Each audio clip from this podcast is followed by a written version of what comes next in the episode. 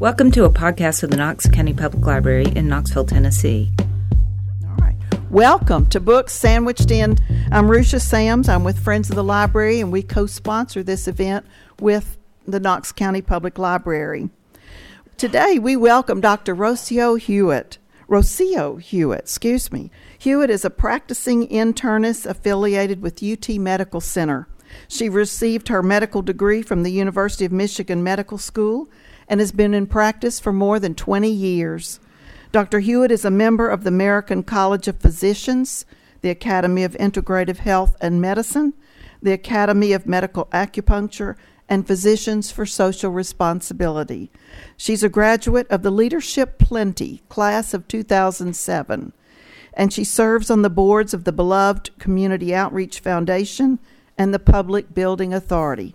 Dr. Hewitt enjoys hiking, traveling, reading, meditation, and volunteering at Emerald Youth Foundation.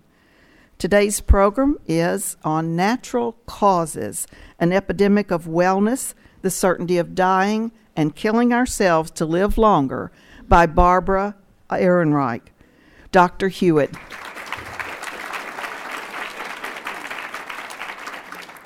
Well, thank you all for coming out on a cold day at lunchtime. I see some of you are eating, I'm glad. When Emily asked me if I wanted to review this book, I had not read the book, and uh, I had only read Nickel and Dimed. You know, it was interesting. When I first read the title, I think I expected it to be a different book from what it turned out to be. But you know, Barbara Ehrenreich is an author that I did not realize until I read this book, had a PhD in cellular immunology from Rockefeller University. I did not know that. And so much of what she talks about in the book has to do with what happened to her when she started reading scientific literature that was talking about the cells that she used to study, and those were the macrophages. So I don't want to I don't want to bore you with that, uh, but I want to say that I think that was a wake up call for her that several years down the line may have been what prompted her to write this book. Also, in reading about her, she had breast cancer herself in 2000. And I think some of that is what also fueled maybe her thinking about life and death and why she decided to write this book. And she's also 76 years old at the time that she wrote this book. I think she's now 77 most of her books, or at least the nickel and dimed book, was really more about talking about corporate interest. And she actually, in that book, went and became a, a wage earner as a waitress and tried to live that life and said, This is what people who are in the lower class and lower middle class have to struggle with every day. And so it was an interesting turn for me that she went to healthcare. And when I was reading this, I don't know how many of you felt this way, but actually I felt that many of the things that she talked about were almost an attack on what I do today. I read this book three times. The first time I was just blown away, you know. The second time I said, I really have to do this in an organized fashion. But what, what struck me about the book, it was disjointed, or it felt very disjointed to me, right? There was no one like theme that I could see that she was trying to get across other than she didn't like the healthcare system. She was very angry, you know, with the system. And I agree with her on many of the things she says. I agree that there are lots of people who take advantage of movements. Something becomes a fad, and so they go into it and they make money off of it. I mean, people do this all the time. But that doesn't make what the basic premise was to start with inaccurate or invalid, right? So I want to talk about some of that in a minute. But anyway, so the macrophages, they're the ones that come in and, and do all the cleanup when you have inflammation, right? So the first ones that go in. Later, the other white cells that make antibodies come in and clean, but the macrophages come in first and they actually can engulf like the things that are there, the viruses, whatever they're cleaning up, and they can take them in, and then they destroy them, and that's a macrophage. But so she always thought they were good guys, which I also thought was kind of interesting because maybe I've grown up in a time where I don't see the body as good or bad. She used to think all these things that she studied were these good cells, and they came out and they took care of all these bad things. And then all of a sudden, she found out that they can help and abet cancer cells, can actually send out different messages, whatever those are, either they're chemicals, they might be enzymes, that call the macrophages in and they can actually help the cancer cells make more blood vessels and make more nutrition so that they can continue to grow. So then she said, Well, what can you trust? If you can't trust what you think is true about your own body and what those cells are supposed to be doing, and now they've been commandeered, they've gone rogue. Uh, really, I mean, she even says it like that. Then what can you trust? And I think that started her whole fundamental like journey into mistrust. She didn't know what were those things that were causing these macrophages to go off, or any of the things that are in our body to go off then why are we doing everything that we do? And I think, in a way, that's kind of her premise. And then she started talking about all of the famous people who were the big wellness people, like Jim Fixx, who died of a heart attack, right?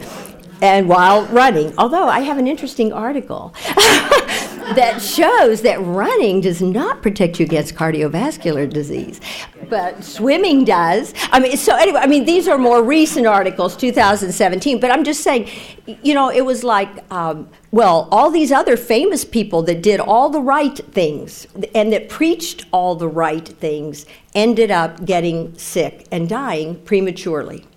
So, what is the whole point? Of doing all of these things. And she even says there's a quote This is the great promise of modern scientific medicine. You do not have to get sick and die, at least not for a while, because problems can be detected early when they are readily treatable. These are quotes from the book.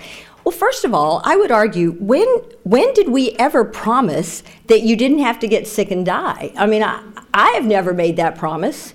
When I talk about aging and when I talk to my patients, I say, look, we are extending life expectancy. Globally, that is true. And she had breast cancer, all mammograms, although she has some reason to say that mammography has never really decreased mortality rates. And that's true. I mean, that is absolutely true. And it is possible that, in fact, we're treating more cancers that maybe we didn't need to find. I would agree with that too, because more and more I have women with DCIS, which is ductal carcinoma in situ, that is not even cancer. Now, we have decided it is not even cancer.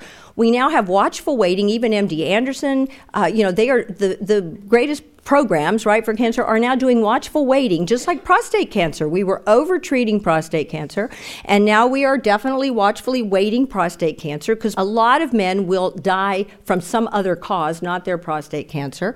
And so I absolutely agree with her on that. There are many things we do on a routine basis that don't necessarily have the data to back them up, okay? But we do them anyway because we see the negative side. Anyway, I was going to say I have patients who choose bilateral mastectomies uh, with reconstruction for DCIS. And I'm not judging that. I mean, I'm not saying that's a bad thing. I'm just saying people choose whatever they can live with, and they're saying, I don't want to have half my breast removed. I don't want to be thinking about this for the rest of my life, you know. Eh, so we have to individualize care. I'm absolutely about that. I don't want to deny people the care that they think they need, but I also think we need to be able to say to people, this is not potentially a life threatening thing for you at this moment, right? And we need to teach you other ways of managing your anxiety and your stress related to this. But I have not had cancer, so if it were me, I don't know what I would choose. She felt judged, and I think she felt like she wasn't cared for within the system. And that's, we need to stop that we don't always have the answers to every cancer. And, you know, I'm an integrative doc, and Dr. Bell is at the Cancer Center, my associate. So if people come sometimes to us and say they don't want to do any conventional therapy, Okay, I am not yet there with totally complementary and alternative medicine, but I certainly say, you know, we at least need to support you through chemo. We need to improve your immune system through that. We need to keep you centered on the fact that you are not your cancer, that you are a human being with cancer, because that's the other thing that happens, I think. You become identified with your chronic illness, right? And that becomes you instead of who you are. You are a human being with these things, and you need to be able to separate that for us, the most important thing, I think, is purpose. You know, what is your purpose and what is your relationships? And when she talks about self care, you know, we talk a lot about self care and we talk a lot about radical self care. And really, I think what I mean by that is understanding who I am in relationship to the world, understanding what my connections are to other people, and how I can continue to be the best person I can be and make this world a better place within that. And that's my purpose and meaning. And that's self care. Everyone else may have a different purpose or a different meaning. And, and, if we were all the same, it would be a sad place. So everyone has to determine who they are within that, right? So it's about that. She talks about it more as the fad of the self help books of trying to say you should be selfish and go do all these spa things, which are fine. I mean, if massage helps decrease your anxiety, and there is data to support that actually, if yoga does that for you, then do it. There are lots of good reasons to do these self help things that are not selfish, they keep you focused she talks a lot about that too. She has that whole section on being in the default mode. Uh, uh, one of my mentors is Amit Sood. He's head of Mind Body at Mayo, although he's he's going to leave to start his own Center for Resiliency. But um, there's a lot of science, and she m- makes it sound like there's no science. That's just not true.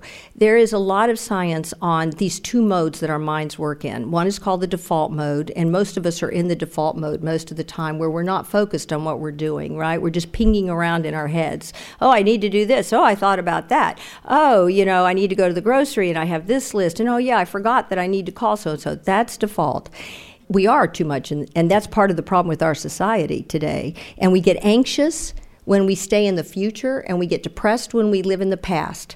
And there's a lot of data on being in the focused mode. She talks about how well, it's all about mindfulness and being meditating and trying to be in the present moment and blanking your mind.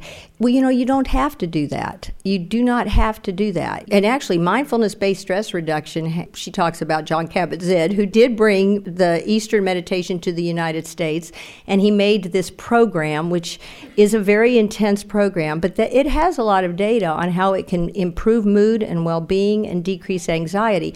But most of us cannot sit for long periods and just black our minds. And there is definitely data. I don't know if you know what the telomeres are, but the telomeres are like the end of a uh, of, of, your shoelace that has the little plastic cap on the end.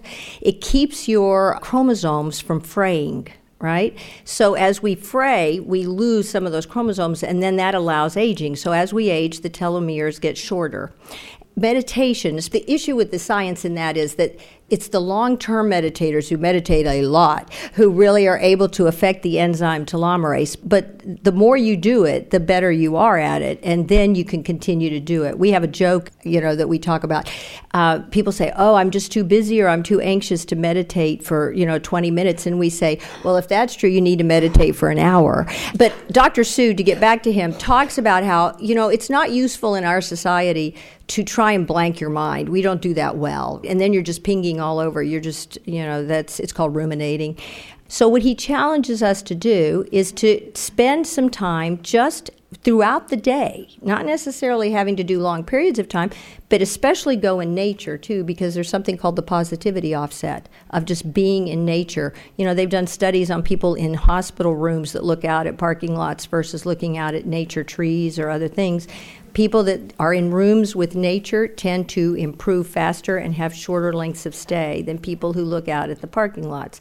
And that's called the positivity offset. So, all of the stuff that she says about mindfulness just absolutely blew me away because I'm thinking, man, she's not, or I don't think she gets it, right? And that made me sad for her in a way. Although she seemed, I mean, look, I'm not going to judge her. She seems to have a great life. The other thing that was weird, though, she exercises. She, like, was obsessed with exercise. She even talks about how she was so, like, incredibly proud that she could push, you know, on the leg extensions more weight than even the young men. And I just thought, wow, okay. So she's all against, you know, the gyms. And hey, I'm not really that much in favor of CrossFit. Okay, you can ask me about that later.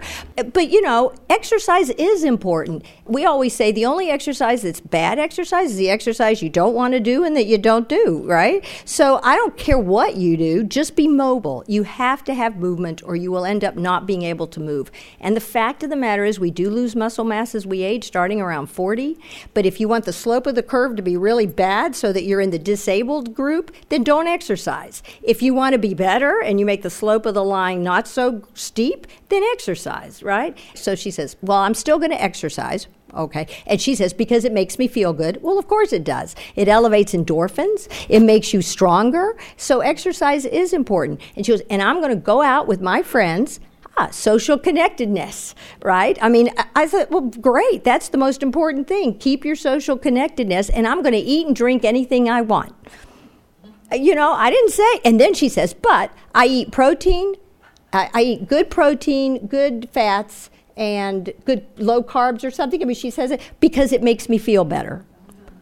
And I thought, well, you just said yourself. I mean, but she doesn't want a fad diet. Well, that's what a Mediterranean diet is, really. And yes, you can have wine. And now, not a lot of wine. It'll interfere with your sleep, but, you know, it'll give you neuropathy. But hey, one glass of wine, you know, is a good thing. So again, this is what I do all the time, day in and day out. And I'm thinking, it's almost as if she dissed the entire thing because of some people that you know, look, Gwyneth Paltrow. I don't know what she's doing. I don't even care what she's doing. I mean, you know, uh, she she talks about her and some some other woman. I don't even know who she is. I thought, oh my God, I'm getting too old. I, I don't. Some other woman that's selling some other product, you know, that'll make you feel great.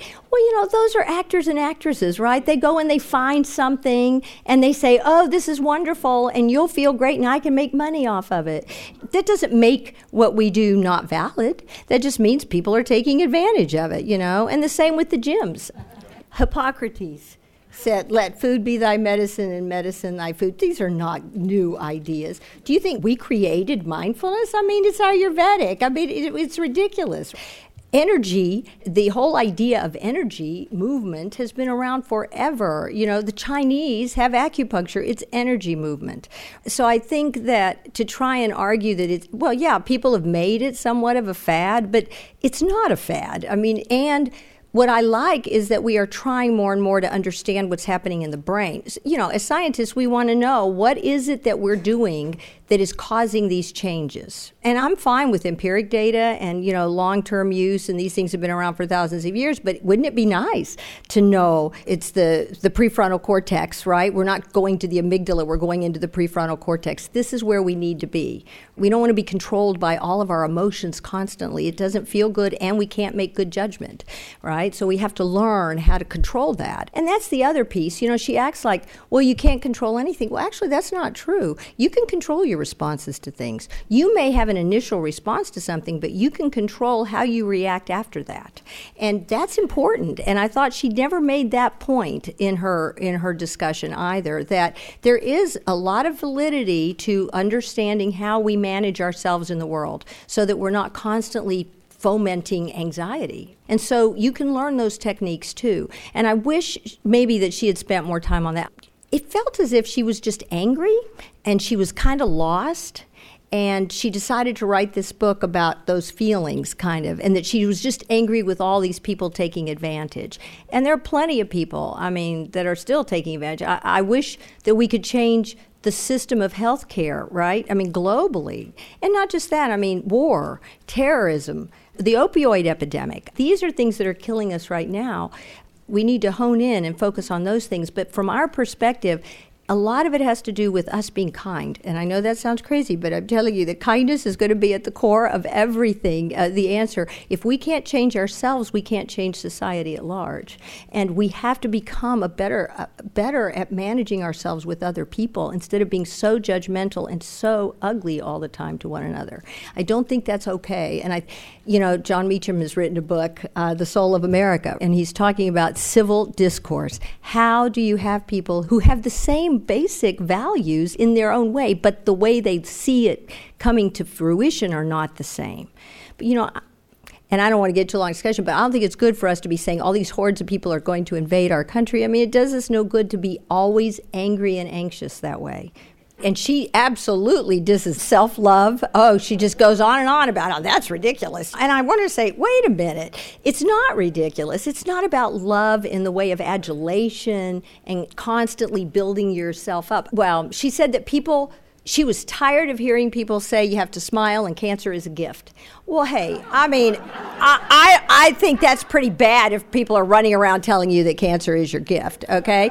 I mean, the reality is that we want to reframe we experience many things in the world, things we don't ask for, right? But when we get them, the issue is do we manage them with bitterness and anger, or do we try and at least reframe it so that we can live with a better sense of ourselves, right? And that's the only thing. It's not like, oh, this cancer was a gift, but you know what? I have this cancer now. What can I learn from this experience, right? I mean, I think that's really what we try and say. What are the lessons that I'm going to have to take away from this? Because otherwise, it'll get me, right? And um, and also, we feel that negativity also does impact the immune system, and there is data on that, right? She argues that it's not true, but it, she's wrong. And so we are also about how we are in the world, what our purpose is. How do we want to live? Do we want to live all kind of negative and into ourselves, or do we want to live with a more positive outlook on the world? And I'm not about rose colored glasses, and she was saying the reality is being denied. Well, what is reality? We create our own reality. And so I wanted to say that to her too. So what is your reality in this, you know, realm? In the nurses' health study, a higher degree of optimism was associated with a lower mortality rate.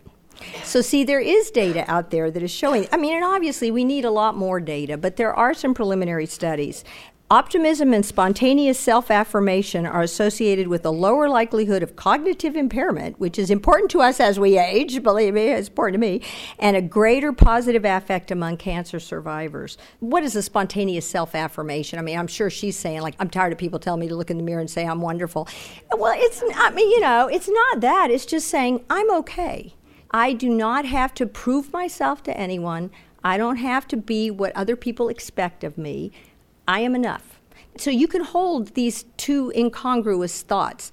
I am enough, but I can also improve.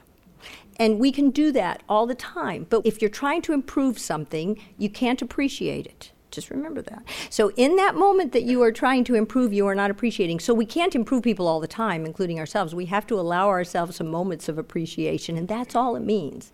Allow yourself some appreciation and then move on because you don't separate the mind and the body. So, you have a lot of input coming from the other organs that then direct the brain somewhat to change what it's sending out to the rest of the body. So this is always ongoing, and we need to understand that. Actually, it's um, Richie Davidson does and Ted Kaptchuk are at Harvard, and they have done most of the research on placebo effect. They're fascinating, and to hear them talk, it's wonderful. They actually have done a study, I think one, maybe more, where they invited people to participate in a known placebo study. So it wasn't just that they were getting an arm, they didn't know which one they had. They were invited for whatever their problems were, and they said, We will give you a pill that has a placebo in it. That's what you're getting. And there were enough people because they interviewed them. There's a video about it. They interviewed these people that participated. Said, "Well, I didn't have anything to lose. You know, I mean, I, nothing else has worked." The point is that I think it was like 70% of the people improved, and they knew they were getting a placebo so we ignore the placebo effect. You know, the placebo effect can be 30 to 50% in some studies. And, and what happened in the 30 to 50%? Because most drugs don't do that well, uh, you know, and they have side effects. Well, there were no side effects to this placebo. So it's fascinating to me that we are not looking at those things more. Uh, so the spirituality, let me say, that's where I lost her a little bit. Her whole concept of where self developed, the whole idea about self, and it's true. I mean, Freud did the id and the ego and the superego. I mean, I, I can go with uh, that. You know, when we had mythology and all of the gods, that none of those gods had any morality, so we didn't expect anybody to be kind or nice. They just did whatever they did. And that it wasn't until much later that we devised this idea of self, which she doesn't like, she was an atheist. I read that in her in her biography on Wikipedia. Sorry, but I mean I don't know how accurate Wikipedia is about her, but it did say that she was in a family of atheists, and she herself was an atheist.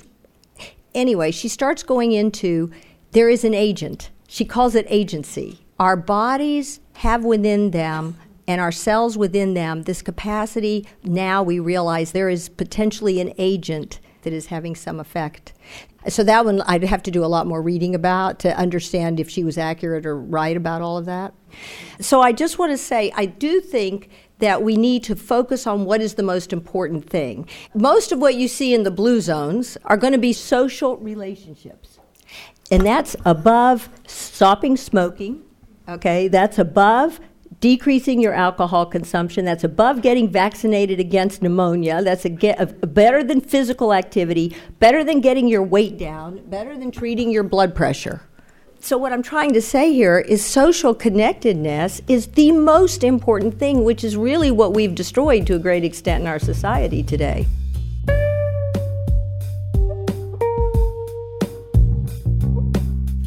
Thank you for listening to and sharing the Knox County Public Library podcast. Find other episodes and life changing resources at knoxlib.org.